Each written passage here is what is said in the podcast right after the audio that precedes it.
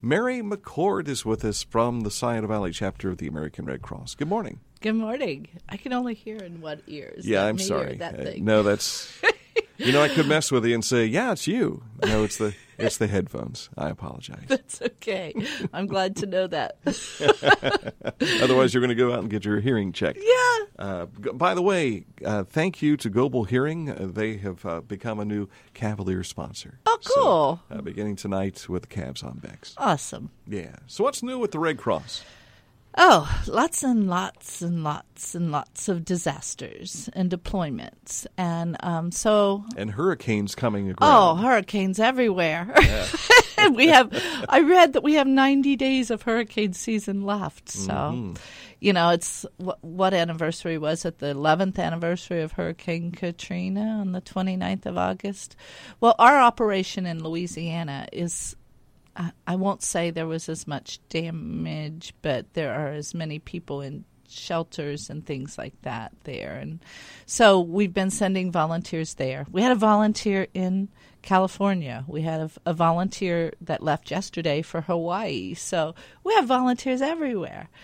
So really, um, we're running to the, we're getting to the point where you know our workforce is tired our workforce is exhausted from all the deployments and all the things that they need to do so we're recruiting heavily volunteers that might be willing to go and and um, take a deployment somewhere because it sounds like the first thing is you need to have a willing spirit to go do this. Oh, yes. Second of all, uh, it sounds like you need to have some training as well. Yes. What what is required of a volunteer? So they can log on to redcross.org, the easiest way to say, and it's how can I help?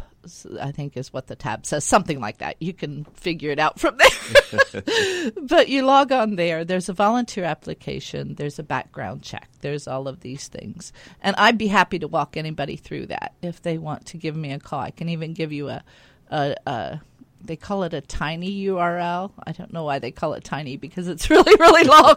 That's why I can't remember it. So uh, small font, but it takes you directly to our region mm-hmm. and our chapter area, so that you can. It's easier to log on and do that. So I'd be happy to email that to you, so you don't even have to type in the tiny, yeah, tiny URL. so um, you can um, get on there, start your application process. And we're looking, if anybody has gotten frustrated by that before, they're really looking at that and trying to make that a better, easier process and um, quicker for people to log on to do that because, you know, we really need people now. Um, you know, there's a lot of people who have made donations, um, that sort of thing but if you have, if you don't have deep pockets like some of the folks have, um, you know, maybe it's your time that you could volunteer. Perhaps um, you have a, a, uh, special set of skills that can. oh, used. absolutely. So we have we have uh, onboarded four nurses over the last um, two months, I'd say. You know, nurses are needed in shelters mm-hmm. to triage people and to uh, help with medications and help with any illnesses that might happen in the shelters. We have people that are um, that do all the computer stuff, the tech stuff. So, you know, all that's needed on the operation to bring computers in and make sure they're running. And we have radio people. We have um, we have people that will go out. They don't talk to people. They do disaster assessment you know, and they'll ride around neighborhoods and see what kind of damage there is. And then that will help us to determine how big our operation needs to be and where we need to be and you know where we need to place our shelters. We have shelter people that go and they stay in the shelters. Well, now they're staying in staff shelters. The hotels are full, so I'm not going to sugarcoat it. There are no hotels to stay in. You'd be sleeping on a cot, but that's okay because you're there helping people. But they stay in staff shelters, and then they manage the the shelters that the people are in. Um, you know, and then you know we have people that do FSI stuff. Is there's an accountant out there? Somebody likes to work with numbers and reports. The, they can do the fiscal stuff and the reports. Um, so, you know, there's just something for everybody, and we can find your niche. And they're needing all of those people.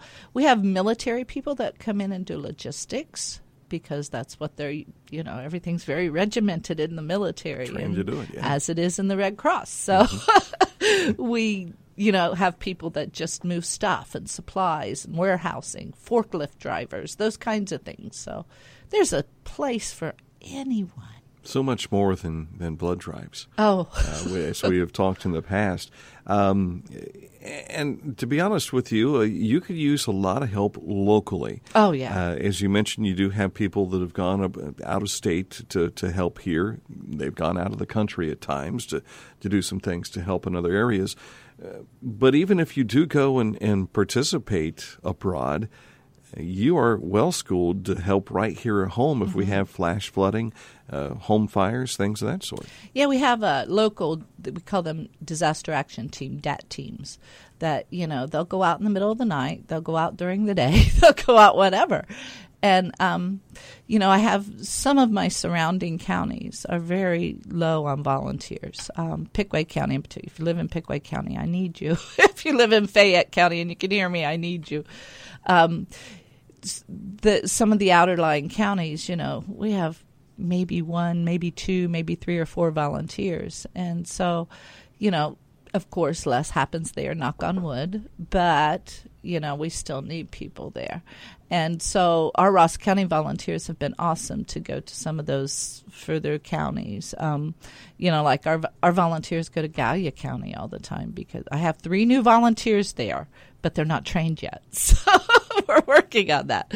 But um, you know, they'll go clear down to Gallia County in the middle of the night, not know where they're going. It's, it's it's easier if the counties have their own volunteers because they know their roads, they know their place, they know their people, they know their sheriff's office and their fire departments, and they know their police departments, and they know all those community partners that we work with. So, you know, we'd love to have you.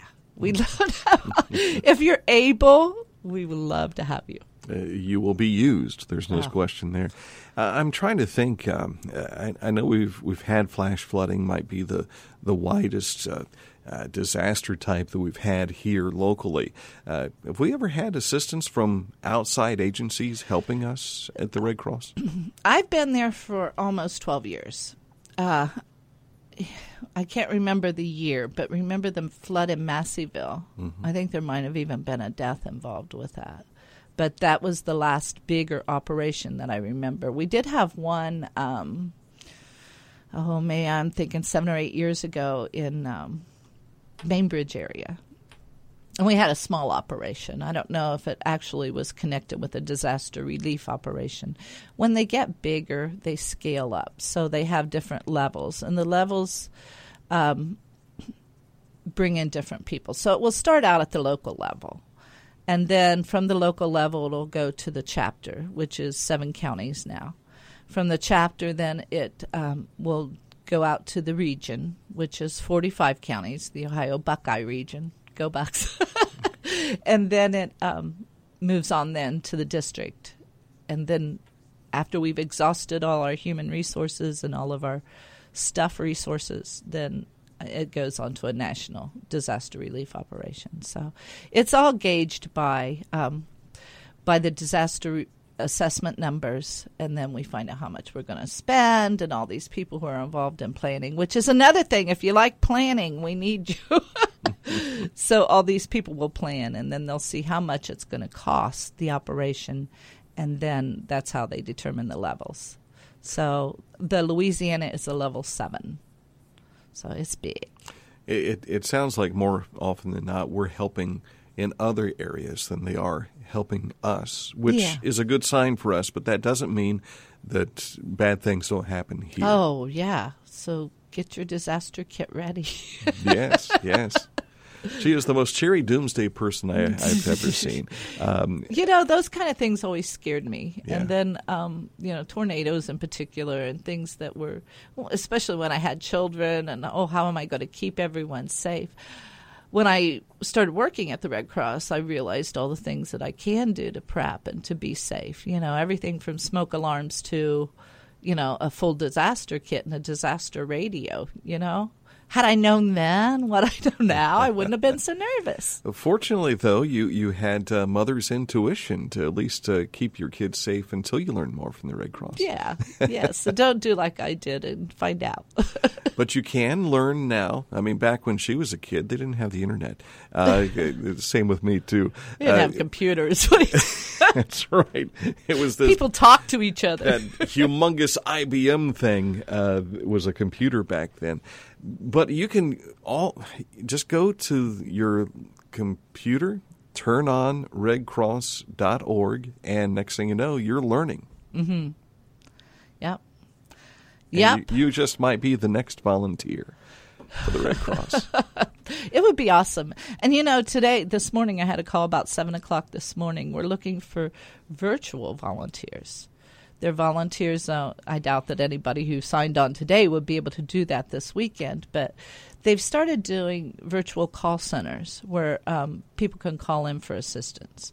Um, it started out as a call center just to well go here for help or go here for help or come to this chapter or this shelter or whatever but now we're doing virtual casework where we're actually um, get on and talk to the people what were your needs you know and how can we help and have you been helped by FEMA yet? Those sorts of questions. So it's kind of cool that we're moving in that direction. It doesn't give us that one on one, but on such a big operation, it gives us another option instead of moving so many people there and trying to do all the casework that way.